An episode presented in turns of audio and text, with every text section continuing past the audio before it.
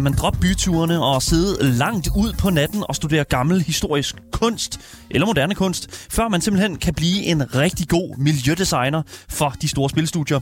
Ja, det er altså det, vi i dag skal tale med Jakob Poulskær om, som der arbejder hos IO Interactive som Junior Environmental Designer på spillet Hitman 3.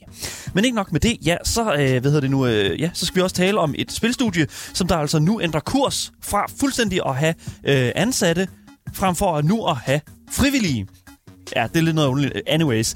Det danske spilstudie Cyber Games er også blevet solgt for, en, øh, for noget af en, øh, et, et svimlende højt milliardbeløb.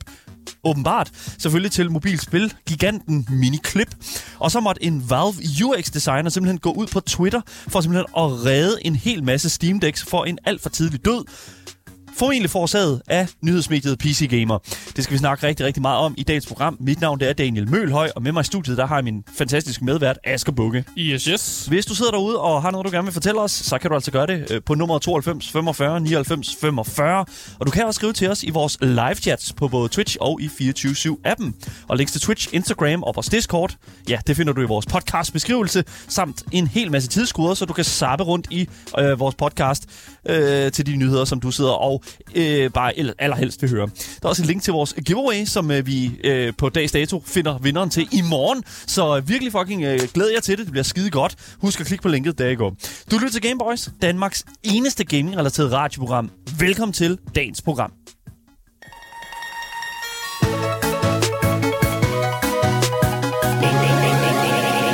Boys. I dag er det jo øh, vores aller, aller sidste øh, episode af The I.O. Interviews, som jeg kan, har valgt at kalde dem. Altså mig og Asger, der har fået lov til at stikke foden indenfor hos det danske gigant studie I.O. Interactive, hvor vi simpelthen fik lov til at gå en lille smule rundt, og endda også at spise frokost over, og øh, fik, øh, hvad hedder det nu, øh, tarteletter, kyllingetarteletter, det var rigtig, rigtig lækkert. Ja, jeg rørte øhm, ved alle statuer af Hitman. Lige præcis, det var rigtig, rigtig... Altså knuppet lige altså, i toppen af hovedet. Lige på isen, ja. ja, lige præcis. Det var virkelig, virkelig en fed dag derovre med en masse sjov ballade. Jeg kan anbefale at gå ind på øh, Instagram og se de, den video, som blev lavet overfra, hvor jeg er i Mo Caption Suit det, det, det, det var steamy. Det, det er øhm, værd. Det, det er i hvert fald præcis. Og så vil jeg også gerne hvad hedder det nu, øh, pointere, at, at, kæmpe stor tak til alle dem, som har bidraget i dag. Men vi skal altså lige nå det aller sidste interview, som vi lavede, og det er altså et af de allerbedste, vil jeg sige, fordi den person, som vi skal tale med i dag, det er ingen ringer end Jakob Ankjær Poulskær. Og øh, Jakob, han er det, der hedder en Junior Environmental Artist. Mm. Og hvis man ikke ved, hvad det går ud på, ja, så er det rimelig simpelt. Det er alt, hvad du ser omkring karaktererne ja. i videospil. Ja. Ja.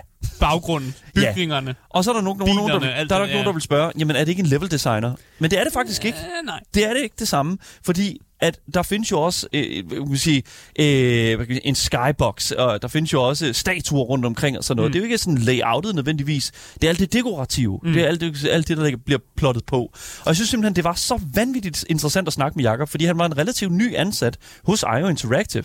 Og det er altid spændende at høre de der nye ansatte tale mm. omkring sådan deres oplevelse inden for det her sådan studie, fordi det er sådan, alright, der findes folk, der har været her i 14 år, og der findes folk, der har været her i 14 timer. Ikke? Nej, men altså... Ja, ja.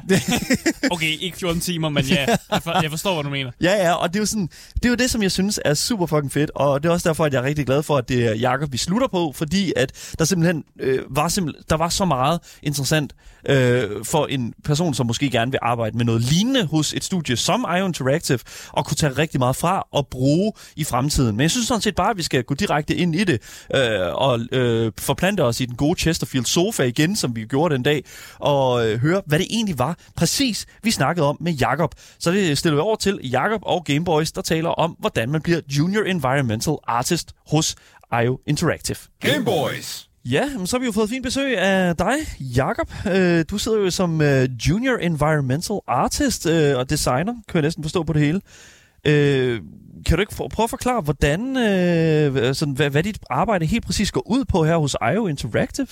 Jo, jamen, øh, tak, tak fordi I vil have mig. Jeg, øh, jamen, jeg er, som du siger, environment artist, øh, og det betyder, at, at vi sidder og laver alt det grafiske øh, mm. til et level. Vi sidder og sætter levelet sammen, mm.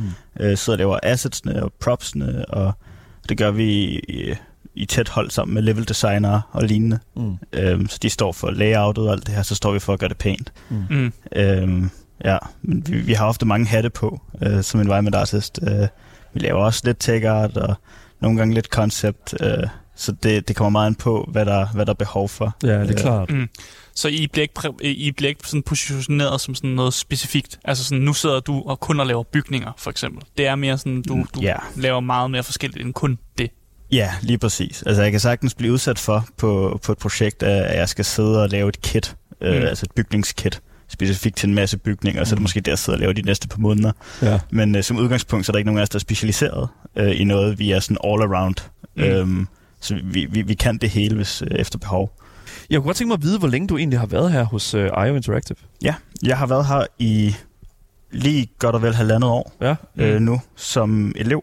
Ja. Øh, og så starter jeg som, som junior environment artist her om, øh, om et par måneder. Lige om lidt. Yes. Ja. Kontrakten er underskrevet, så de kan, What? ikke, de kan ikke gå tilbage. De kan rive den over, men, øh, Men jeg har en digital kopi, så de kan godt. Det er godt nok. De kommer og rive din computer over, I guess. Det ved jeg ikke.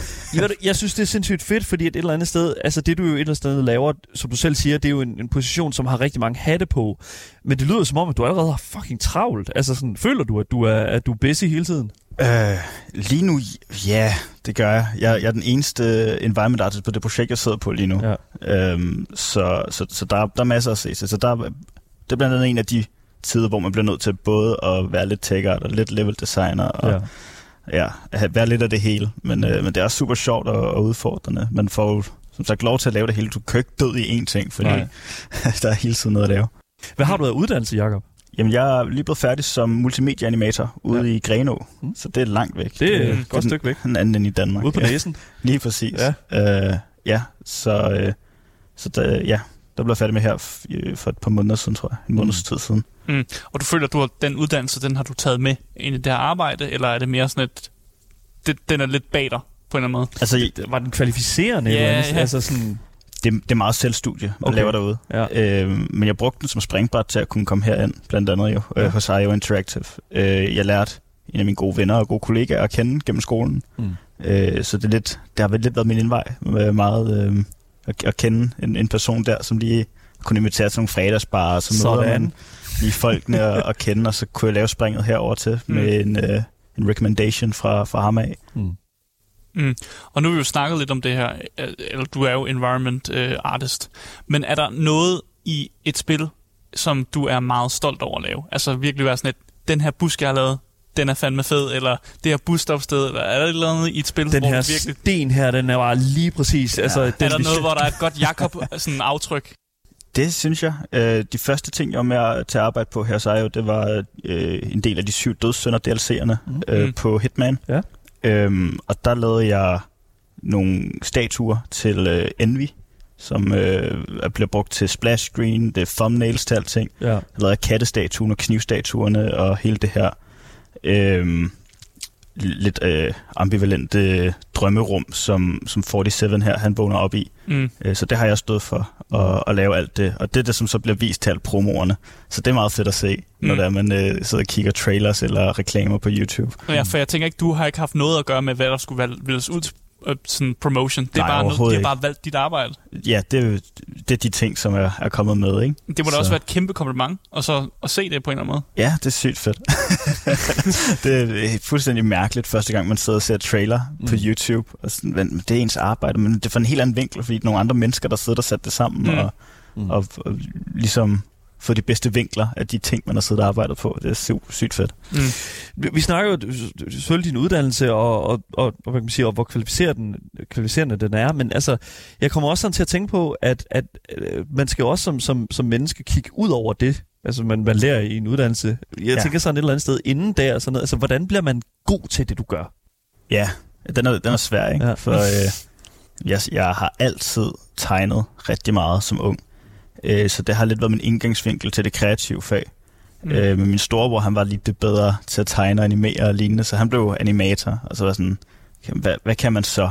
Så fandt jeg ud af, at der var noget, der hed 3D tilbage i 8. klasse. Ja. Så sad jeg og begyndte at lege lidt i, med 3D og, og bygge det op og var sådan lidt, det kan jeg ikke finde ud af.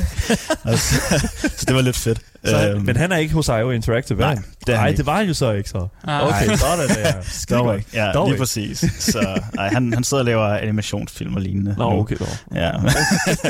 ja, det er også sygt fedt. Ja, helt Øh, sikkert, mand. Ja, men ja, så, så det har været... Tilbage i 8. klasse begyndte jeg at sidde og lege med 3D, og mm. så er det ligesom det, som har været mit, mit hovedfokus. Øh, men det er sindssygt meget selvstudie og interessetid. Ja. Ja. Så i stedet for at være ude i, byen og fest med vennerne, så har man måske siddet derhjemme og studeret traditionel kunst eller et eller andet i stedet for.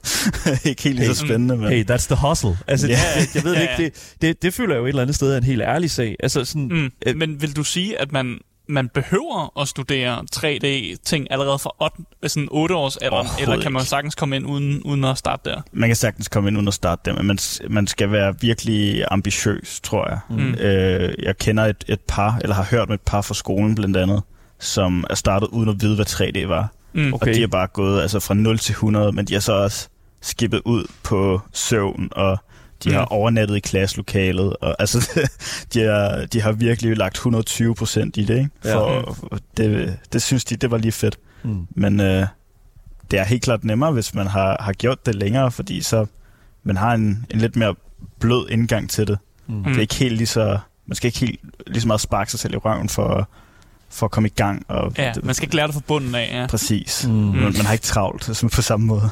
Ja, øh, vi, vi sidder jo her på, øh, på fjerde sal, er det jo så godt nok, her hos IO Interactive. Øh, altså, hvor sidder du i bygningen sådan? Altså sådan, er, er du... øh, Ja, du må selvfølgelig... Ja.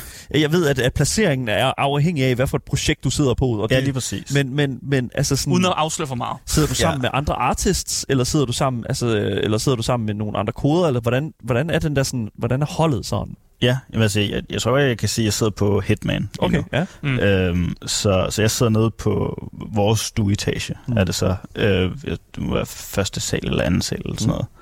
Øh, og vi er et ret lille team tilbage efterhånden, for vi sidder på live content, Mm. Okay. øh, og er i gang med at, at, at lave de sidste ting til nogle, øh, øh, hvad hedder det, den her seasonal. Øh, så, så der sidder jeg egentlig som, jeg sidder ved siden af to andre environment artists Mm. som så ikke er på Hitman Okay. øh, lige nu, så, men de, jeg har sparring med dem, Ja. øh, så det er sygt, sygt fedt. Ja, for jeg skulle lige til at spørge sådan, kigger I nogle gange sådan hinanden over lidt over skulderen, så altså, hvis I sidder på forskellige projekter sådan, og sådan, åh oh, shit, det ser, det ser fandme fedt ud. Det kommer sgu også lige med over i Hitman, eller sådan, er det, er det, bliver I inspireret af hinanden sådan? Ja, altså man, man kan ikke lade være med at kigge hinanden over skuldrene. Mm. Mhm. Øh, det er også sygt øh, professionelle mennesker, der sidder her jo, så jeg gør alt, hvad jeg kan for at suge til mig, specielt som junior, Ja. der sidder ved siden af så talentfulde øh, seniors. Øhm, men det er hovedsageligt for hjælp, fordi det er nogle vidt forskellige projekter, så det er ikke sådan lige at, at trække noget fra et projekt over til et andet. Mm. Øh, men altså, ja, meget af det, det, hvis vi søger hjælp fra hinanden, så er det ofte i form af box eller lignende. Okay. Øh, eller i form af feedback, hvis vi har noget, som vi godt selv kan være lidt i tvivl om, Ja. Øh, om det fungerer. Bare for at gøre godkendelsesprocessen til art director, så det øh, så videre øh, lidt nemmere. Mm. Mm. ja. Sure. Men jeg tænker også, altså, du sagde du øh, kan sige, meget i din sådan øh, up and coming øh, sådan øh, del af sådan din entré til den her industri. Der sad du sådan og studerede moderne kunst eller sådan andre, hvad kan man sige, inspirationskilder. Mm. Men i dag, altså sådan, hvor kigger du sådan hen for ligesom at finde, altså, åh oh shit, den her statue, den skal bare se sådan ud. Altså sådan, er det bare en traditionel, ved du hvad, Google-søgning, og så bare modern, modern statue? Altså hvad... Eller gå en tur i København eller sådan noget. Ja, lige præcis. ja, jamen egentlig, det er lidt af det hele. Ja. Øhm, det, det kommer meget an på, hvad det er for en stil. Hvis der er sådan noget som statue eller lignende, så mm. sidder vi og laver vildt meget referencesøgning. Øh, men vi har også lidt travlt samtidig, så, så vi har heller ikke alt for lang tid til at lave vores egne koncepter. Mm. Hvis vi nu har concept artist på, så Mm. har, er der en concept artist, som klarer alt det arbejde for os. Okay. Så vi får bare en, et fedt koncept af en statue, som er blevet godkendt af legal teamet og alt sådan noget. Så, Mm. Og så skal vi bare lave det i 3D. Så det er Okay. meget, meget fedt. Men ellers så bliver vi selv nødt til at sidde og søge. Så er det nogle Google-søgninger, og det kan være ude øh, i vores fritid, hvis vi lige ser sådan, nej vent, øh, jeg skulle da lave en statue, det skulle være en meget fed reference der. Så tager man lige nogle billeder med, Mm. så ind i et dokument, hvor vi så har referencerne og prøver at bygge noget sammen. Mm. Bruger man Øh. længere tid på research, end på nogle gange at lave produktet? Øh, det kan man godt ende ud med, alt afhængig af, hvor mange iterationer og Mm. frem og tilbage Ja. med directors og så videre, der nu er. Så, så kan research næsten godt tage længere tid end øh, selve produktet. Øh, Er, er det en god ting? Er, du, er, er det sådan, det er? Eller? Det er fint nok. Det, Altså, altså, det er sådan, det er. det, det ender med, at produkter højst sandsynligt bliver bedre jo. Mm. Ja, Så- det er klart. Ja, Mm. det er en meget iterativ proces ofte.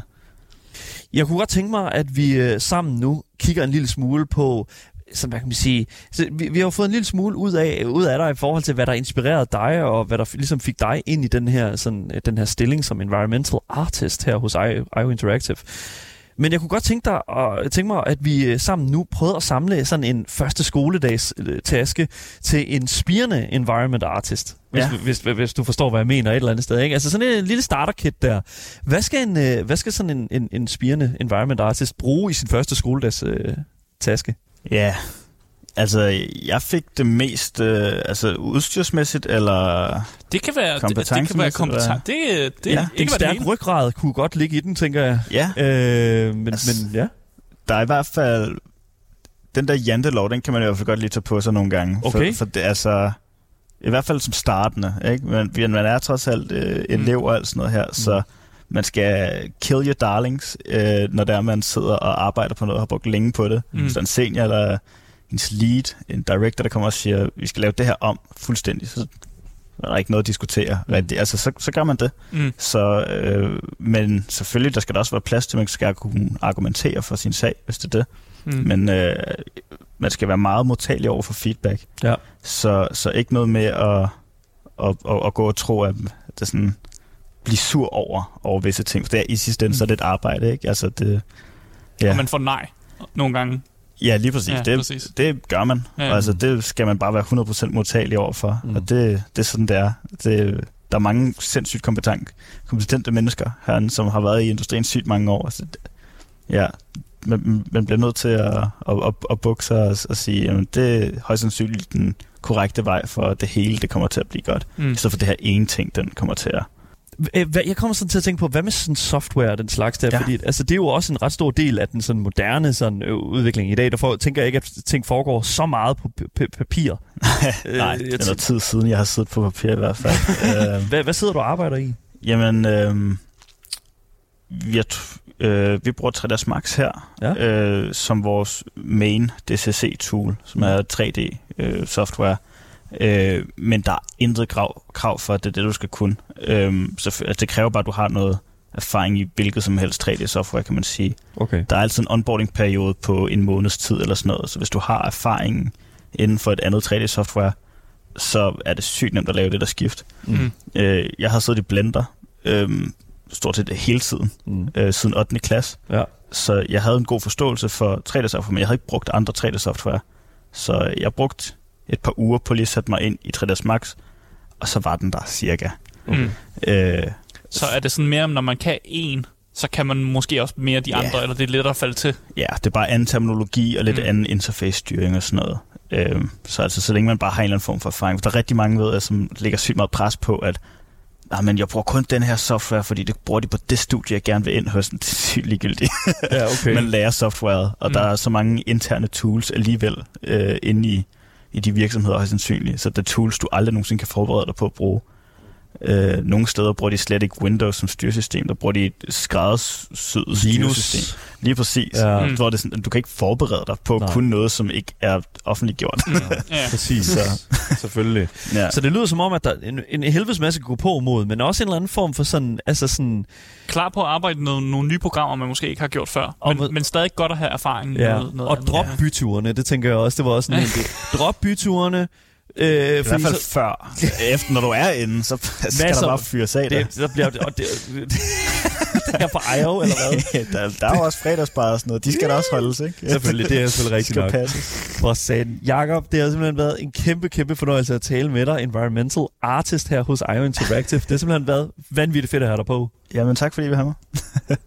Gameboys! Yes, øh, du lytter til Gameboys her på 24-7, og det var altså vores interview med Jakob Poulskær, der er miljødesigner, altså environmental artist, hos uh, Hitman-studiet IO Interactive. Ja, Kæft en snak, mand. Ja, altså det, nogle af de første ting, vi får at vide om, det er jo det der med, at man har ret mange hatte på, ja. når man er iron, environmental artist, som man siger.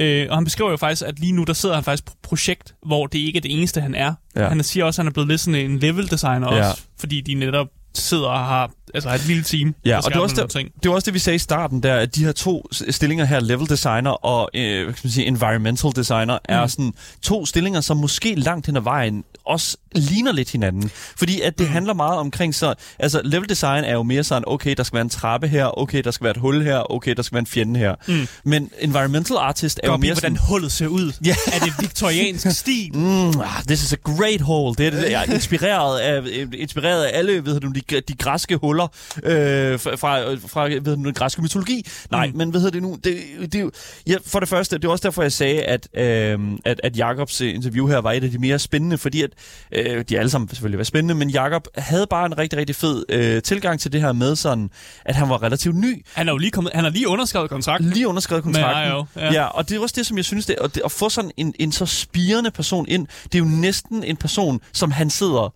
og altså, han er jo næsten den person, som han sidder og skal give råd til. Ja, præcis. Han øh, nævner for eksempel, at han lige var blevet færdig med hans uddannelse for nogle måneder siden, mm. og han som sagt lige havde skrevet kontrakt med IO. Ja. Så han er, jo, han er jo ligesom snydt ud af næsen på uddannelsen og allerede kommet ud, ud her. Så det er jo, Præcis. al- altså de, er, de råd, han giver, er jo det der med, at det er til nogen, der måske er årgangen under ham på den Ja. samme uddannelse. Ja. Det er jo i sig selv er, er helt vildt. Men øh, det, jeg også blevet mærket i, det er jo, at øh, Jacob, øh, da vi spørger ham, sådan, hvad han er mest stolt over, fordi det gjorde vi med dem alle sammen. Ja. Vi spurgte til sådan, hvad, hvad de er stolt over. Og der nævnte han jo det her med, at han har lavet nogle, øh, nogle statuer til en af de nyeste sådan, live service DLC'er til Hitman 3, Ja. som var sådan nogle statuer. Mm. Øh, og der nævner han, at de blev vist i sådan nogle promovideoer. Øh, og det tænker jeg jo er vildt nok, at der er nogle andre, nogle, nogle, nogle jeg ved ikke, social media, eller nogle, nogle folk, på, der sidder lidt på nogle andre steder, som har kigget på hans arbejde og tænkt, det er vildt fedt. Det tager Ja. vi med i nogle, øh, nogle promoer. Og så har han jo ligesom kunne se, Nå, men hey, det, sgu da, det, det er det, jeg har lavet, der ja. så er blevet det er sådan fremhed. Og det jo, kan egentlig være meget fedt, når man lige er kommet ind i studiet, og man næsten lige er begyndt med at arbejde, og så er der allerede nogen, der ligesom anerkender ens arbejde. Og det er en ting, som man ikke... Altså, det er en ting, vi overhovedet ikke har hørt fra, no, øh, fra de her ansatte, der har mm. fra IO Interactive, der har været sådan, der har været der i 14 år, 12 år. Det, man hører ikke det. Altså, det er ikke det, som de er mest stolte af, det der er blevet vist frem. Nej, men det kan også være, at nogle af deres ting måske er blevet vist frem rigtig meget i løbet af Ja. så mange år, og så går det lidt i sådan, det er ikke så vildt længere. Eller Nej, sådan nej, det er Men jeg det. kan godt forstå, hvorfor det er vildt som en, en ny person, der lige er kommet ind og sådan noget. Ja, præcis. Jeg må virkelig indrømme også, at, at øh, hele snakken omkring, for det første, jeg synes, det var så sjovt, fordi han, som du sagde, han sidder på det her lille team, mm. øh, som stadig sidder og laver content for Hitman 3. Øh, øh, det viser en lille smule også, hvor IO Interactive har Hitman 3 lige nu, sådan indbyrdes Ja, øh, indenfor. Det jo, ja, Hitman 3 udkom jo tilbage i starten af 2021, Ja. øh, og det er jo øh, faktisk ikke som sådan ikke særlig lang tid siden. Nej. Og han siger, at han sidder på et meget lille team, og jeg synes faktisk, det siger, alright, cool nok, IO Interactive har faktisk ikke et særligt stort mandskab mere på Hitman. Nej, de er i gang med andre De er projekter. i gang med andre ting, og det er jo sådan en ting, som man, vi husker, vi, vi skal tage fat i her, at IO, IO Interactive er jo i gang med, for det første at lave et James Bond-spil, men åbenbart også et andet uannonceret spil. Ja, altså vi hører jo meget ham sige øh, projekt. Han arbejder på et projekt. Øh, og så når han siger, at han arbejder på Hitman, så siger han Hitman. Ja. Så der, der må være et eller andet andet, der bliver Han arbejdet og, på. uh, og det er sådan noget der, Ja, ikke? ja. Og, og vi vil jo ikke spørge ind til det, fordi at Asger og jeg, Vi er søde mennesker, vi er søde ja. drenge, som øh, hedder det nu, øh, bare gerne vil have lov til at sidde i den store Chesterfield-sofa. Vi gik ind for stregen eller andet. ja, Lad os bare sige det vi, ma- vi malte bestemt inden for øh, stregerne, ja, lige præcis. Og det synes jeg er fucking fedt, øh, at, at, at, at de alligevel på trods af, øh, også Mm. giver os en lille smule faktisk, og siger, at der er noget uannonceret. Ja, men jeg synes også, det er interessant, bare lige for at vende tilbage til hele Ja, snakken sure. med Jakob. Øh, det der med, at han siger, at han jo faktisk legede rundt med 3D allerede i 8. klasse. Mm. Det i sig selv er jo også, det er fandme tidligt at vide, at det er noget hen ad der, man, man, altså, man vil arbejde med. Altså man vil gerne lave noget sådan, en eller anden form for environment, eller man vil gerne lave et eller andet form for kunstnerisk-agtigt. Ja. Og så leger man allerede rundt i 3D i 8. klasse. Ja. Men han siger jo også, det er ikke nødvendigt at, at være lege med 3D fra 8. klasse af, for at få en, en, sådan, Nej. en chance inden for det her felt. Han siger jo, at nogen på en uddannelse kom ind på den uddannelse, uden at vide, hvad, hvad altså, de her 3D-programmer var, og hvad, altså, hvordan man Ja. arbejdede i de programmer.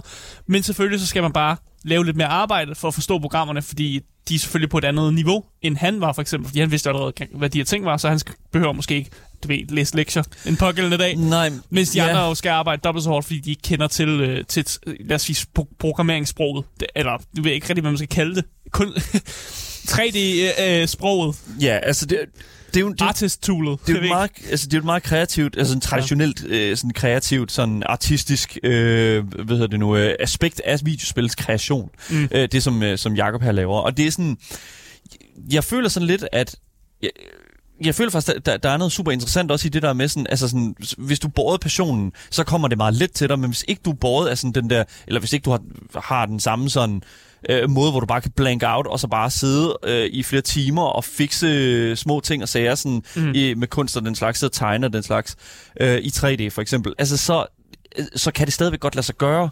Og det, det er jeg rigtig glad for at høre, fordi at, øh, fordi at det, nogle gange, det er jo ikke alt her i verden, der er fuldstændig 100% drevet af en passion. Nej, nej, nej, nej, overhovedet ikke. Men også det der med, at man kan godt komme senere ind i det. Altså, det behøver ikke at være sådan et, du skal have spillet klaver siden du var 10 år, for at kunne komme ind her, eller sådan noget agtigt. Nej, nej, nej. Altså, man kan, godt, øh, man kan godt komme ind lidt senere, man skal bare arbejde lidt hårdere for det, og ja. sådan er det bare med mange ting her i livet også. Øh, men jeg synes også, vi skal vende, øh, vende mod nogle af de råd, han gav videre til et ungt menneske. Mm. Øh, og nogle af de ting, han sagde, det var jo det her med, at øh, janteloven. Janteloven? Okay. Og det har vi, vi har hørt det før fra en anden, en anden artist faktisk også, var jeg ved at sige, som også var sådan et med, at man skal være klar til at få nej. Og det er jo også lidt det, han siger af, at man skal være klar til, at man har lavet et eller andet, man synes mega fedt. Mm. Men så er der nogen, der siger, det, det skal laves om. Eller det yeah. skal laves på en anden måde, og så skal man være klar på ligesom at sige sådan, det, det kan godt være, det er pænt, det jeg har lavet, men jeg bliver altså nødt til at lige at smide det skraldespand for at lave noget nyt. Ja, og, det, og, og, og jeg kan godt se, hvor jeg hader janteloven, fordi at, at jeg synes, at det er, så, det er så binært. Jeg synes, det er så, øh, det er sådan, ved du hvad, øh, du er ikke god nok, prøv lige at get over yourself, ikke? Mm. Og jeg har det sådan lidt sådan, altså ja, men, men hvis det er sådan, at du skal i, i, i sådan en... Øh, hvis man for eksempel ser på sådan en, en ansættelsesproces til et øh, videospilstudie, mm. så skal du jo udmærke dig. Du skal jo et eller andet sted også have noget ryggrad, noget at gå på mod, og en eller anden form for sådan hovmod også et eller andet sted. Hey, ved du hvad, jeg er god og sådan. Ja, ja, men du skal også være klar på, at når, når personen siger, at mm. det her er det, vi har brug for, så skal ja. du ikke lave noget andet, eller du skal være klar på ligesom at sige, okay, men det var ikke det her, personen visuelt forestiller sig, så du bliver også nødt til ligesom at, at lade være med at, at tro, at du er den bedste i verden til det, du laver, og smide det i skraldespanden, lave noget mm. nyt, og så ja. finde ud af, at det var bedre end det, det du har lavet førhen. Ja. Og det var også det, vi hørte fra uh, character ja. artist Anders Poulsen, det der med sådan, at det er jo ikke den, det er jo ikke den gode tegning, der bliver sagt ja til. Nej, det er nej, den, nej. Det, det, er jo, altså det, det, eller undskyld, den dårlige tegning, der bliver sagt ja til, det er, eller undskyld, hold op, det, det, godt nok. det, er, det er jo ikke den gode tegning, der bliver sagt nej til. Det er sådan der. Ja. ja jeg ved ikke lige, hold op. Men, det, men bare min pointe, det er jo, at, at mm. hvis det er sådan, at du, øh, hvis du får et nej fra nogen, som har mere erfaring, end du har, ja. så er det jo på sin vis et eller andet sted en på erfaring, sit rene, ja, på sit rene, at hvis ja. der kommer et nej, så er det fordi, at der er en vision, så er det fordi, at det, som du har produceret, ikke nødvendigvis er dårligt. Det er jo ikke det, det handler om. Nej, nej. Mere af det, okay, det passer ikke ind i den her konstellation. Ja. Fordi at du er blevet ansat på præmisser, som hedder, at fair enough, det, du er en god kunstner. Det anerkender vi. Nu skal du bare lave arbejdet. Mm. Og det er jo der, hvor der sådan, jeg føler et eller andet sted, at han siger, at man sådan skal tale janteloven på sig i dit arbejde. Mm. Og det er sådan, øh, og det er jo en ting, man godt kan øve sig på, når man for eksempel er under en uddannelse af den slags. Ja, ja. ja. ja, ja. Vær klar på, at der er nogen, der ikke kan lide det, du laver, og så bliver man jo nødt til at ligesom lave nogle kompromiser allerede der. Fordi hvis du ikke laver nogle kompromiser, så fungerer du måske ikke så godt i et team mm. af folk, som skal lave et eller andet produkt, hvis du ikke kan se ud over dine egne sådan, planer og dit, dit eget arbejde. Kill your darlings, vær modtagelig ja. over for feedback, tag det der nej der, altså, men tag det med oprejst panden, fordi ja. at det, altså sådan, øh, det, det, er jo, det er jo et, et, et stykke, hvad hedder det, kunst, eller det er jo et stykke, en, en idé fra din side af, som mm. du kan bruge andre steder. Og, og, og det er 100% også det, som, som, som, som jeg føler, Jacob sådan nåede frem til også. Det der med, at man ligesom skal sige, alright, cool nok. Øh, for eksempel, jeg startede i Blender, Øh, men jeg tog de færdigheder, som jeg lærte fra Blender, og brugte det øh, senere hen. Øh, I for eksempel det her 3ds Max, som, som de sidder og arbejder med over hos IO. Ja, ja, men han nævner også det her med, at selvom du måske mestrer, du ved, alle de her 3D-moduleringsprogrammer, så bruger studiet nok noget internt, eller noget helt tredje, eller har programmeret deres eget så system. Get ready. så, så det kan faktisk lidt være lige meget. Du skal ja. alligevel lære noget nyt. Men det er også okay, fordi mm. han siger det lidt, sådan, lidt, grinende, fordi det, det er jo noget, man lærer. Det er mm. noget, når man kommer ind, og så bliver man indfaset i det, så skal det nok gå. Og så er det mm. selvfølgelig fedt, at man har ligesom baggrunden af, at man kan andre sprog, modelleringsprogrammers sprog, tror ja. jeg, jeg skal kalde det. Mm. Det er det samme, når man programmerer, eller det er det samme, når man snakker sprog herude i verden. Hvis du kan øh, snakke øh, fransk, og du kan snakke tysk, så er det lettere at lære spansk. Eller, altså sådan noget der. Jo, ja. jo mere du ved i forvejen, jo lettere er det at lære. Så han siger, at man skal fatte mod, og man skal måske ikke uddanne sig til et bestemt øh, øh, 3D-modelleringssprog, program, øh, fordi at det studie, man måske i sidste ende kommer til at arbejde hos, har alligevel et internt system, mm. som er anderledes end det, du har siddet og, og håbet på, at du vil arbejde med. 100 procent. Og det er også det, som jeg, jeg elsker også det der med sådan, altså, det, man skal simpelthen være klar. Altså, og det er også derfor, jeg sagde, at Jakob var et af de sådan virkelig spændende interviews fra de uh, mange interviews, vi har lavet også i IO Interactive. Det er simpelthen fordi, at Jakob, han, han sidder der sådan fuldstændig spirende ny og fortæller os, alright, cool nok, øh, det kan godt være, at du lige sådan i starten af, af, den her sådan, øh, ansættelsesproces, eller sådan i starten af mm. sådan en transition-proces, at du simpelthen lige skal droppe de der byture der. Krav, krav lige ind i dig selv, find ud af, hvem du er, og så arbejde med det. Og, Ja. så, og så, skal du nok, så skal det nok gå. Jeg vil så sige, man kan nok godt få sin hverdag til at fungere med en par byture en gang imellem. altså, det, det, det, det smadrer ikke noget. Okay, fair enough så. Det, det synes jeg altså ikke, det gør. Nej, nej. Okay, fair. Jakob går ikke så meget i byen, lyder som. Det, det, jeg ikke. Det, Efter han er kommet ind, Nå ja, så der er fredagsbar. øh, Fredagsbar er jeg- jo, den, den så rimelig fire ud, lad os sige det på den måde. Ja. Okay, men det er besides the point. Ja. Jeg tror også bare, det er for ligesom at understrege, at jeg simpelthen er så glad for, at, øh, at vi, vi her på Game Boys har fået lov til at, at kigge ind hos øh, IO Interactive og mm. lave alle de interviews, som vi jo har hørt over de sidste par uger. Jeg er virkelig, virkelig øh, taknemmelig over for, for den modtagelse, vi fik af Thomas Neubert derovre, og øh, simpelthen øh, øh, og byde os indenfor og, og øh, virkelig øh, s- slap line, fik lov til at lade os gå rundt og se det hele det her, den her øh, Ja, ja. fantastiske arbejdsplads, som ligger, øh, ja, det ved jeg ikke, 20 meter fra os. Så det er virkelig fantastisk. Jeg Ja. synes, det er super fedt. Inviteret os til frokost. Ja, Der var ja. tarteletter, det var fantastisk. Det var så godt. Jeg er virkelig stolt af, af alle de mennesker, som sidder derovre. Anders Poulsen og, og selvfølgelig alle de sounddesigner og selvfølgelig også som Jakob. Øh, flere navne, end vi overhovedet kan, kan, kan, jeg kan nå her. Og jeg vil mm. sige igen, øh, virkelig, virkelig fedt, at vi har et studie, der, er så, der er så stort som IO Interactive, som er så åben for at simpelthen at, at hive øh, dig og mig ind, øh, og simpelthen bare sætte nogle folk ned i en øh, sofa foran os, som havde travlt. som havde travlt, Ja, ja, og som stadigvæk havde så meget overskud, at de ville kunne øh, give os nogle fantastiske råd til nogle unge mennesker, som måske har lyst til at blive en del af den her industri, efter de har hørt de her interviews. Mm. Så virkelig, øh, kæmpe tak, og også kæmpe, kæmpe stort, øh, hvad hedder det nu, øh, øh, ja, øh, jeg håber, at også de jer, der har lyttet med, at de fik noget ud af det, fordi at det gjorde jeg i hvert fald. Igen, super fedt. Jeg håber, at, øh, at alle øh, havde en, en good time med det.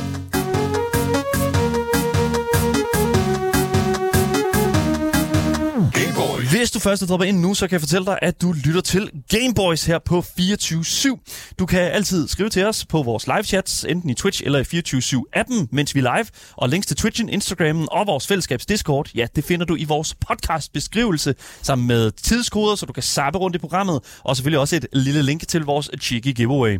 Mit navn er Daniel Mølhøj, og sammen med mig har jeg selvfølgelig min fantastiske medvært, Aske Bukke. Yes, yes. Det er præcis. Du lytter til Gameboys, og nu skal vi ind i nogle gamer-nyheder.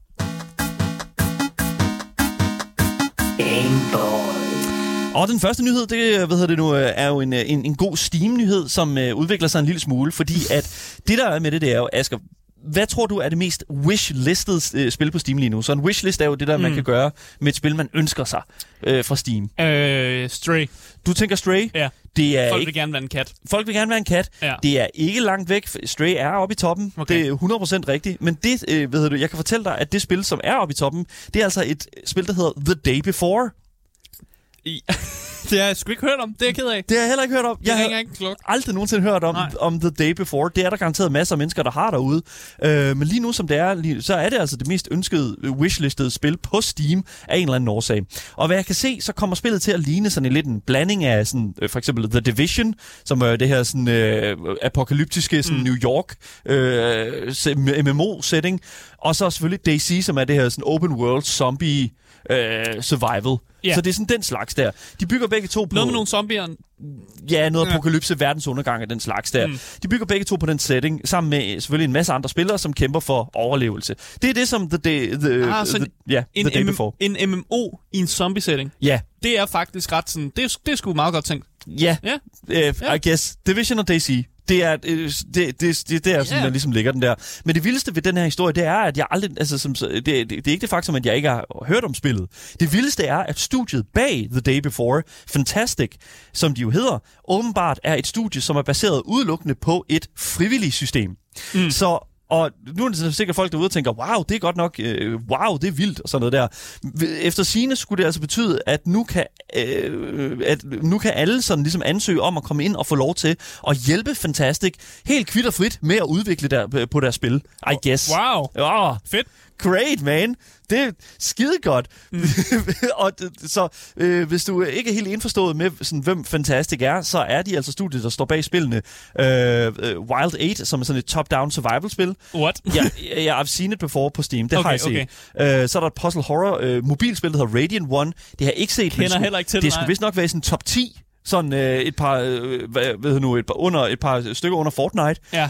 Øh, og så en mere populært, som vi også har spillet her på programmet, Prop Night, oh, okay. som er sådan Dead by Daylight og Prop. Hunt blandet sammen. De har lavet Prop Night. Yes, Dem kan jeg bare se. yes, there you go. Nå. Så vi kender dem jo godt. Ja. We, we kinda know them.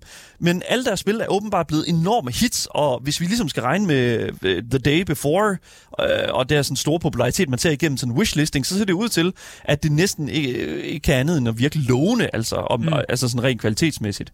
Men Singapore Spilstudiet er simpelthen landet i en noget problematisk situation med den her sådan volunteer-tilgang til arbejdskraft. Og jeg synes sådan set lige, at vi skal øh, tune over til, øh, hvad Fantastic selv egentlig har sagt omkring hele det her sådan setup her, fordi det er en lille smule interessant, så øh, lad os bare høre, hvad øh, CEO Ed Gotovestev Ja, yeah, I'm sorry. It's, it's, it's, it's quite a name. Lad os bare kalde ham Ed. Og selvfølgelig en anden fantastisk ansat, som jeg ikke har kunne finde identiteten på. Lad os få høre, hvad de øh, ved nu kan fortælle omkring præcis, hvad den her nye frivillige for, øh, øh formatering her egentlig kommer til at gå ud på. Det kommer her. Whatever you do in life, you do it willingly or unwillingly. If you do it willingly, it becomes a heaven. If you do it unwillingly, it becomes a hell. Fantastic culture is based on the idea of volunteering. Being a volunteer means that you willingly take part in working for a common cause. The idea of volunteering comes from our own experience and aspiration, or in other words, to become a person who says yes to life. Volunteering means that in every action you take, you bring a certain pleasantness. Yes. Det, øh, det, Ah, yes. Yes. jeg ved ikke rigtig, hvordan... Øh, hvordan altså, selvfølgelig, bare lige for jer, der ikke sådan, hvad kan man sige, fanget det helt, så er det sådan set det, de siger her, at hvad end du laver i, i, livet, øh, øh, hvad end du laver i livet, som du gør frivilligt øh, eller ufrivilligt, hvis du gør det frivilligt, så er det himmelsk. Hvis du gør det ufrivilligt, så bliver det et helvede. Ja, altså det har han jo til, del, til dels sådan ret i, kan man That's sige. great, man. Ja. That's so good. Yes. Ja. Okay, fair nok. Indtil videre så godt. Fantastic Culture er baseret på ideen om at gøre ting frivilligt. Hvis man er frivillig, betyder det, at, frivilligt, øh, at man frivilligt tager del i at arbejde på en fælles sag. Ideen bag at være frivillig kommer fra vores egne erfaringer og forhåbninger, eller sagt med andre ord, at blive en person, som siger ja til livet. Åh, oh, ja. Ja, tillid. Yes, ja til livet. At være frivillig betyder, at i hver beslutning, du tager, bringer du en vis behagelighed. Ah, Yes, mm. Mm, sådan. Perfekt. Cool nok. Og selvfølgelig også fattigdom, fordi at være frivillig, det betyder, at du ikke øh, nødvendigvis tjener penge på det. nej, præcis. Og det er jo med den... Det, det skal man lige have i mente. Yes. Alt det, de siger, hvis man ikke har den kontekst af, af det, som nu foregår i det her studie, så lyder det jo faktisk meget godt. Altså, Det lyder skide godt. Ja, ja. Men det er jo det der med sådan, alright, det er sådan, øh, prøv at overveje det sådan, altså, fordi det der er med det, det er jo, at, som du siger, Asger, ideen er god. Altså Ja. sådan, f- f- filosofien, Altså, der er ikke noget galt med det, de siger. nej, Det er bare noget, der er noget kontekst, der ligger bag, som måske gør det ikke så fedt. fordi de er et AAA-studie. Ja, Fantastic Games det er er et AAA-studie. Og det er jo der, hvor jeg, sådan, at jeg er en lille smule, alright, cool nok, i et firma, som siger, yes, nu er vi frivillige. Med andre ord, så øh, er det jo vidderligt bare dem, der siger, at yes, nu har vi selv arbejdet i så, I don't know, lorteforhold op igennem vores tid i den her industri her, at det nu er normen for os, og vi lige pludselig føler, at vi kan tillade os at smide arbejde på dig, uden at kompensere dig med andet end en spilkode eller et deltagelsesbevis. du kan få en special thank. Ja, det kan Thanks. du. Ja. Det er jo vidderligt sådan, de betaler de her mennesker på. Og ja, det, altså, det, det, som jeg sagde før, det er en god filosofi, men det er træer, der gror penge også. Det findes bare ikke. Og jeg, jeg, jeg tror simpelthen, i den her industri kan det ikke lade sig gøre, at man sådan har den her sådan positivitet. Det er fucking fedt. Du kan bare ikke betale dine regninger med det til- deltagelsesbevis. Nej. You just can't. Nej, og problemet her, det er jo, at det er, det er folk, som har lavet et, godt stykke arbejde på spillet, som jeg forstår det i hvert fald. Ja. Som så normalt set vil, under andre forhold og under andre spilstudier vil være blevet betalt for deres service. Men her, der, der laver de ligesom den her ting og siger, at du er frivilligt, så du bliver selvfølgelig ikke betalt for det. Nej, lige præcis. Og Men det, var- det vil du, ved, ved, hvis du arbejder for et hvilket som helst andet studie. Yes. Og det, altså, der er mange, der er virkelig mange lag i den her historie. Man kan lige så godt, øh, hedder det, åbne en lille smule op for det, fordi at, at sådan som det fungerer, så er det jo, at de siger, at hele firmaet nu er et frivilligt mm. studie. Problemet er Altså bare... hele firma... He, ja. Okay. hele kulturen for Fantastic Games er, øh, vi er alle sammen frivillige nu. Ja, det, men- Altså, i- filosofisk kan det også godt give mening. Men, men men der er forskellige niveauer af frivillighed. Ah, fordi okay. at de siger, de siger nemlig på deres hjemmeside det her, at du kan være fuldtidsfrivillig, som modtager løn, ja. Så altså en ansat. Ja, de kalder det vel bare fuldtidsfrivilligt. Jeg Ja. tror bare, de prøver at lave en, en sådan positiv sådan, måde at snakke om det på. Du kan så, ja, så kan du så være delti- deltidsfrivillig, og der modtager du så ingen betaling. Okay, og hvad, hvad, er man, så- hvad, hvad er man så? Hvor meget laver man så arbejde? Præcis. Og det er super, super weird, fordi det er sådan, okay, så... Altså, hvordan fungerer det så med kontrakter og sådan noget? Altså, sådan, er- er det her bare sådan en, over, altså sådan en overfladisk ting, og de stadigvæk har sådan infrastrukturen af, sådan, af employment, eller... Altså, det, ikke. det er super vague, det altså, her. det kan være, at man forsøger ligesom at, at, at sådan blur de der linjer mellem, hvornår man er helt ansat, og hvornår man er sådan, er, ikke er helt ansat. Og det er netop det, jeg tror, der er, at, Ja. ja. der er ideen med det her. Fordi at du har et praktika- praktikant, øh, hvad hedder det nu, øh, altså praktikantskab er jo en, øh, eller apprentice, øh, apprenticeship, eller hvad man fakt kalder Og det. være praktikant Ja, også. og være ja. praktikant, det er jo allerede, føler jeg, et meget sådan fluid og flydende sådan fæ- fænomen i den her industri her. Uanset hvor, hvor du arbejder hen, om du arbejder for en medieproduktion, eller om du ja. arbejder for et spilstudie. Det eksisterer. Yes. Det Men vi godt. hvis du er praktikant, så har du jo nogle, øh, sådan, der er nogle regler for, hvor meget du må lave, og sådan, hvad der står i kontrakten og Ja, sådan noget, ikke? Ja, ja, du har, du, altså, fordi du er praktikant, så har du, du har rettigheder. Ja, Du har rettigheder for, til nogle ting, og der er, rette, altså, der er nogle ting, du ikke må og sådan noget. Ja. Så ja, ja. Og der bliver også skrevet i vores øh, ved noget Twitch-chat her fra Ultimate Fighting Panda. Øh, de har sagt ja til det øh, med den viden om, at du ikke bliver betalt. Så de har valgt det, fordi at de mener, at de kan klare den og bygge deres portfolio til andre jobs. Problemet er bare, at det skaber en, et incitament for, øh, og, hvad kan man sige, og, øh, altså, der er en lille smule sådan bagved liggende Øh, Ja. åh, jeg har ikke ordet for der det, er det noget, er sådan... man, man kan underbyde hinanden. Så sådan som det fungerer, det er, at der kan komme en person og være vildt kvalificeret og sige, jeg vil gerne have løn for det her. Så kan der komme en person, som er mindre kvalificeret og sige, jeg vil gøre det, jeg, jeg gør det frivilligt. Mm. Og så er det jo klart, at studiet vælger at gå med personen, der gør det frivilligt, fordi det er gratis arbejdskraft. Og man siger sgu da ikke nej til gratis arbejdskraft, Nej. hvis man samtidig med, altså, men på samtidig så... Malicious person- intent, oh my god. Ja. Jeg prøvede, Ja. jeg prøvede lige... Ja, malicious intent. Ja. ja. det, det øh, giver nogle dårlige ting, og det er sådan noget, der har været et problem, øh, siden at vi havde sådan noget, vi har haft revolutioner, som netop har gjort op med det her problem, Ja. og det har gjort, at vi har fagforeninger og sådan ting der. Ja, præcis, fordi det er også det, som jeg ved, nu Kalli skriver i vores øh, Twitch-chat her, at hvis du er frivillig, så er du, øh, så er du garanteret ikke i en fagforening. Ja, Ja. Og, det, og, og der har det sådan Præcis. lidt sådan, okay, det, det, altså, og det kan godt være, at det ikke er sådan, det er det, der er tilfældet hos Fantastic Games, men jeg føler lidt, at hvis det er sådan, at det her, det catcher on, og lad os sige sådan nogen som for eksempel Ubisoft for, øh, for nu som, at oh, mm. det her, det er noget, som, øh, som folk synes er rigtig, rigtig interessant lige nu, og det kan vi måske også øh, spare nogle penge på, Ja. så det gør vi. Og det er jo sådan et eller andet, st- ja, det, det, det, vi skal virkelig holde ting som det her i meget kort snor, fordi at industrier mm. som spilindustrien er ikke øh, kvalificeret til at holde det her stuerent. Det kan de, og det har vi simpelthen set. Nej. Det kan de simpelthen det tror ikke. jeg heller ikke rigtig på. Nej, og det er også, øh, altså, det, det er ikke det faktum, at jeg føler, at, øh, at, at, at sige, det, det der bare er med det, det er, at de ligesom, de sætter den der sådan, det er ikke faktum, at at de får folk til at lave sådan en lille smule let arbejde, så mm. her og der sådan, øh, generelt sådan oversættelse af indholdet og, sådan, og øh, moderation af forskellige sådan, social media platformer og den slags. Det er jo det, man får praktikanter til, basically, ikke? Altså Ja, sådan ja. den slags. Øh, men, men, men, men de siger jo også blandt andet, at du sådan skal tilbyde sådan unikke færdigheder til at forbedre vores projekter, eller skabe nye specielle funktioner. Det er sindssygt vagt mm. et eller andet sted. Ja. Så det er ikke kontre- konkretiseret, hvad den her sådan, frivillighed egentlig gør. Så de kan garanteret også godt sætte dig til at lave enormt mange andre ting. Ja. uden at få betaling. Ja. Det er bullshit. Og så er der alt den her snak her omkring sådan, jamen de har selv valgt det. Og jeg er bare sådan lidt sådan, altså, altså ja, fordi at øh, industrien er, øh, det er jo ikke fordi jobsene hænger på træerne. Nej. Hvis du skal klare dig i den her industri godt, så skal du jo lave noget selv blandt andet. Øh, og, hvilket vi jo har hørt rigtig, rigtig mange gange fra alle, vi næsten har haft inde i det her studie her. Mm. Og det er sådan, fair enough, men, men jeg bebrejder ikke nogen for at prøve at komme ind og tage deres portefølje, men de bliver bare udnyttet. Ja. Og det er, det er den, sådan, det, det, det er den del, ikke så som, fedt. Det er ikke fucking fedt, og det er noget, vi skal gøre op med jo. Ja. Og det er også den, det, det, som jeg føler et eller andet sted, der, er- der er her. Fordi altså, det, de kunne gøre jo, var jo at tage folk igennem sådan et rigtigt praktikantsystem, Ja. hvor man sikrer sig, at der er regler, og der er ting, som praktikanterne må, og der er regler for, hvor mange praktikanter man må. Når man åbner op for det her og siger, det er frivilligt, så åbner man også op for, at man kan have 1000, 3000, ja. Ja. man kan have rigtig mange frivillige derude, der sidder og laver alt muligt. Ja. Og det, det er der ikke nogen, der sidder og gør op, gør sådan op for og sidder og holder øje med, og det er der, hvis man gør det igennem et sådan rigtig praktikant system.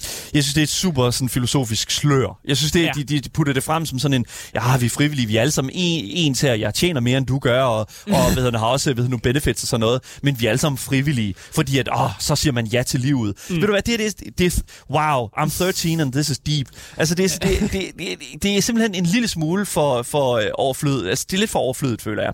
Men vi må se, hvordan Fantastic reagerer på modtagelsen af den her nye retning for studiet. Men indtil videre, så må vi altså, øh, jeg må indrømme, at jeg kunne, altså, jeg kunne set folk være skeptiske over for det. Lad os Ja. bare sige det på den måde. Både over for ændringen og også øh, spillets udgivelsesdato, øh, som er The Days, be- øh, Days Before. Men det er en helt anden historie for en anden dag.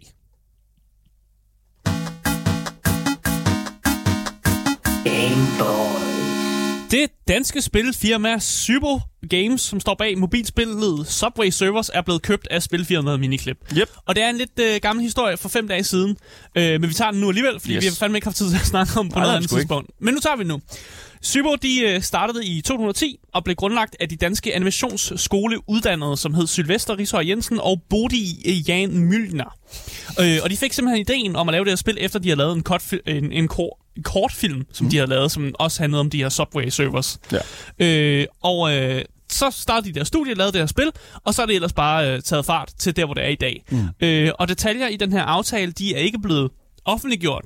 Så vi ved faktisk ikke, hvor meget øh, det her studie, der hedder Miniclip, har skulle af med, men alt tegner på, at det ligesom er en kæmpe sum. Vi ved, at det er oppe i milliarderne. Ja. Hvis ja. man skal tro på, hvad Finans har skrevet omkring det, Ja. som åbenbart har taget fra et VentureBeat, en VentureBeat-artikel, som ikke har skrevet noget omkring beløbet. Nej, præcis, men vi kan, vi Hvad kan, sker der, Finans? Hvad Ja. laver I? Hvor har I de her informationer fra? vi kan også godt regne ud, at det nok er, er et højere milliardbeløb, fordi vi kan jo for eksempel se på nogle indtjeninger, som studiet har, har tjent, og så kan vi ligesom lave et estimat derfra. I guess, ja. Men altså, den her aftale, den kom i hus øh, stort set som spillet Subway Servers blev 10 år gammelt. Og det her spil, det har altså præsteret nogle ret så sindssyge tal. Mm. Det har 3 milliarder downloads. Og i de sidste 18 måneder, eller deromkring, der har øh, Subway Servers øh, set deres øh, daglige aktive brugere stige fra omkring 15 millioner til 20 millioner om dagen til nu 30 millioner. Holy eller deromkring om shit. dagen. Altså 30 millioner! Det er, om omtale gør. dagen. Det er, hvad omtale gør, man. God damn. God damn. Nej, men det var før, de solgte jo. Det Ja. er, det er ikke noget med omsøjl at gøre det her. Det er for 18 måneder siden, cirka. Det, altså, det er jo ikke noget Really? med... Ja, præcis. De sidste 18 måneder, der er det stedet fra det her. Og det har ikke noget med omtale at gøre, eller noget med, at de har solgt. Det her, det, det er et tal, der er stedet de sidste I just 18 måneder. died. What the fuck? Sybo CEO øh, Mathias øh, Grete eller Nørvi, han øh, kritiserede deres arbejde for at fokusere på deres live service, som grunden til, at spillet er, ligesom er kommet tilbage og ligesom er blevet så populært øh, i løbet af de sidste 18 måneder. Øh, og han kan ikke helt, Mathias kan ikke helt, de prøvede at få ud af øh, det her, den her artikel, og hvad, mm. hvad prisen var. Øh, men han kan, ikke, han kan ikke helt fortælle, hvad det var. Men han kan fortælle, at det er den største aftale lavet i år blandt europæiske mobilspilfirmaer. Hvad fanden det betyder, det, det ved jeg ikke. Men det er den største. Er der lavet andre? det ved jeg ikke. Han prøver at holde det vagt, tror jeg, med vilje. Det gør han virkelig. Øh, men Mathias han siger i hvert fald, øh, vi har haft en meget flot rutsjetur, og i løbet af de sidste par år set holdene køre meget fint af sig selv. Mm. Med den konsolidering, der sker på markedet, og alle de øgede budgetter, alle de ting, der sker omkring os, ønsker vi at undersøge, hvad det kunne betyde, hvis vi kunne finde det rigtige fedt, eller det rigtige hjem for Sybo fremover. Mm. Det, der virkelig er vigtigt for os, er at finde en partner, der så, hvor vi vil hen, og som kunne muliggøre vores rejse derhen. Og det var jo så Miniclip, Ja. som valgte at, at, at stå frem og sige, det vi vil gerne købe jer. Og det ser også ud til, at de kommer til at vokse rigtig fint. Øh, og Miniclip, bare ud over alle, deres, sådan, alle de spil, de har, så vil de vokse til cirka sådan 70 millioner daglige brugere, aktive brugere, øh, hver dag Af deres services, ikke? af deres services. Holy shit, det man. er et øh, Men det er sjovt, for crazy Det er fucking sindssygt, fordi Miniclip, hvis folk ikke ved det, så vil... Altså, Miniclip var for lang tid siden, ligesom Y8 for eksempel, Ja. hvor at man ligesom kunne gå ind og bare spille en hel masse sådan, øh, browserspil og den slags. Jeg, er, jeg anede ærligt talt ikke, at der var mere end to kroner til et Miniclips navn i Det er dag. kæmpe, det er seriøst 70 millioner. What? Altså, det er mere end Roblox. Det What? er større, det er større end Roblox. Større end Wolf. Er, rent brugermæssigt. Ja, aktivt om dagen. Vi ved ikke om dude. økonomisk. Ved ikke Nej, økonomisk. nej, men der var flere folk, der kommer ind i Roblox. Altså, øh, fucking, øh, sådan, øh, hvad hedder det, Counter-Strike Ja. øh, Global Offensive, de har, kan knap nok komme op på en million daglige brugere. Ja. Altså, at man har 70 millioner brugere hver dag. Men, men, men det, man skal Er også huske, crazy. Ja, men man skal også huske, at det er mobilplatform, vi snakker om her. Mobilplatformen er bare mere gængs end, end, end alle andre gamingplatforme Ja. til sammen. Altså, Miniclip CEO har også givet masse ros til Sybo, og siger, øh, Sybo er en af juvelerne i mobilindustrien i form af en IP-genereret inspireret fra et mobil first spil. Mm. Der er kun en håndfuld af dem, som Angry Birds, og som et enkelt spil ved vi, at software servers er det største. Vi prioriterer publikumsengagement som vores nummer et ting, og hele vores vision og formål er at være verdens mest populære spilfirma. Mm. Det opnås helt af, hvad Sybo og Timo gør nu med Subway Servers. Ja. Og jeg kan også fortælle, at siden det blev lanceret i 2012, så er øh, Subway Servers mobilspillet vokset til mere end 100, øh, 150 millioner månedlige aktive spillere. Og det har titlen som det mest downloadede mobilspil. Ja. Øh, og det var verdens første spil til at krydse en milliard, down, øh, milliard downloads på Google Play. Og det er det mest downloadede endeløse løberspil i Apples, Apple, øh, Apple, Apples App Stores historie. Ja. Det, altså, det, det tager prisen for øh, populærste spil nogensinde. Jeg har været inde og kigge på nogle tal. Ja. Øh, og hvis man kigger på nogle tal fra 2018, så blev det estimeret, at de tjente omkring 30 milli- milliarder kroner det år. What the fuck, I dude? 2018. What's happening? Er Altså, rigtig mange penge. øh, altså, øh, hvad hedder det nu? Uh, Super Games. Super Games, ja. Ja, ja. De har tjent rigtig meget. Øh, og det er ikke et lille indie-studie, vi taler om her. Sybo har faktisk 141 medarbejdere, der arbejder for det her spilfirma. What the fuck? Øh, og det er ikke, fordi de laver helt vildt mange spil. De fleste af dem sidder simpelthen bare og arbejder på uh, Subway servers.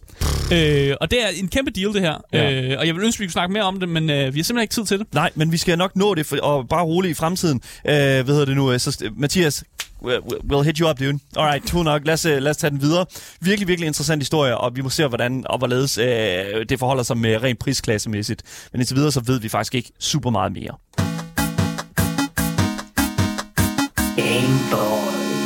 Så Valves håndholdte gaming PC står jo snart til at blive sendt dobbelt, øh, ud dobbelt så hurtigt, øh, som de øh, hvad hedder det nu, øh, har gjort før. Og det bliver selvfølgelig sendt ud til de her mange gamere, som sidder og venter på deres købs-e-mail. Men de, som allerede har været så heldige at få fingrene i en maskine, eller fingrene i maskinen, ja, så er, øh, hvad kan man sige, øh, så er de jo allerede lige så stille begyndt at pille dem lidt fra hinanden, de her, øh, de her maskiner, og putte noget nyt indmad i, for enten at opgradere læringspladsen, eller for at mindske varmedannelsen omkring de her mere strømslugende elementer i maskinen. Og øh, der skulle efter sine øh, væ- være tale om en proces, som er enormt nem, hvis man bare lige ved en lille smule om, hvad det er, man gør, når man skal, øh, hvi- hvis man vil skifte ting ud i den her, øh, det her Steam Deck her. Og det er i hvert fald, hvad nyhedsmediet PC Gamer reklamerede med i en artikel, som de jo lagde ud på Twitter her den 24. juni med titlen Turns out a simple Steam Deck mod means you can install a larger NVMe SSD. Mm. Og det, der betyder her, det er sådan set bare, at, at det er åbenbart relativt nemt at putte en større øh, harddisk eller en større SSD-læringsplads i øh, dit Steam Deck, hvis du bruger et, et, et andet sådan, øh, SSD-modul. Mm. Men hvis man spørger Valve uh, UX-designer Lawrence Yang, så det er altså en ting, som man virkelig ikke burde begynde at begive sig ud i. Fordi øh, som direkte svar til den her artikel, som PC Gamer lagde ud på Twitter, der skrev Lawrence altså, Hej, lad være med at gøre det her. Opladerens integrerede kredsløb bliver meget varmt, og nærliggende termiske puder bør ikke flyttes. Derudover så trækker de fleste en, øh, de her hvad hedder det nu, typiske SSD-disks her, øh, han, han siger 2242 M.2 drev, mere strøm og bliver varmere end hvad dækket er designet til. Det her mod kan se ud til at virke, men den vil forkorte dit dæks levetid markant. Så lad være. Så don't do it. Og det er netop det her, som jeg tror virkelig er det største problem, der er med Steam Deck's marketing. Fordi lige så snart du siger PC, så er de her PC-entusiaster go- så godt så vel ude, som, øh, og nærmest har pillet den her maskine fra hinanden sådan i deres hoveder, i håbet om, at de kan sådan optimere deres oplevelse, øh, ligesom de kan med sådan de her traditionelle sådan desktop-maskiner. Og det kan man altså ikke med det her. Det, folk gik fuldstændig amok, øh, da Valve de udgav deres øh, teardown-videoer, mm. sådan, hvor, hvordan man kunne sådan, øh, fjerne sådan indmaden fra en, med et Steam Deck og sådan noget. Og det kan, altså, de laver, Valve lagde op til, at sådan, alright, cool nok, du kan, øh, du kan åbne den og gøre ting med den. No, don't do it. Det er ikke en god idé, du ødelægger din maskine, hvis ikke du ved, hvad du gør. Og det, er der meget få mennesker, der reelt set gør. Øh, jeg synes bare lige, at vi skal, øh, folk, øh, vi skal høre på, hvad Lawrence han siger. Tag en dyb indånding. Du skal aldrig nogensinde åbne noget som helst elektronik, som du ikke har råd til at smide skralderen, hvis uheldet er ude. Det var en rigtig god pointe. Og det, når det handler om Steam-dækket, så er der altså ikke meget, øh, hvad hedder det nu, mange af dem derude. Så det har du ikke, alligevel ikke råd til. Men med det sagt, så glæder jeg mig stadigvæk til at modtage mit Steam Deck. Og nu når de er øh, nået til de her sådan 2021 Q3-bestillinger, som det jo er, min, øh, øh, min bestilling ligger i, ja, så glæder jeg mig altså til næste gang.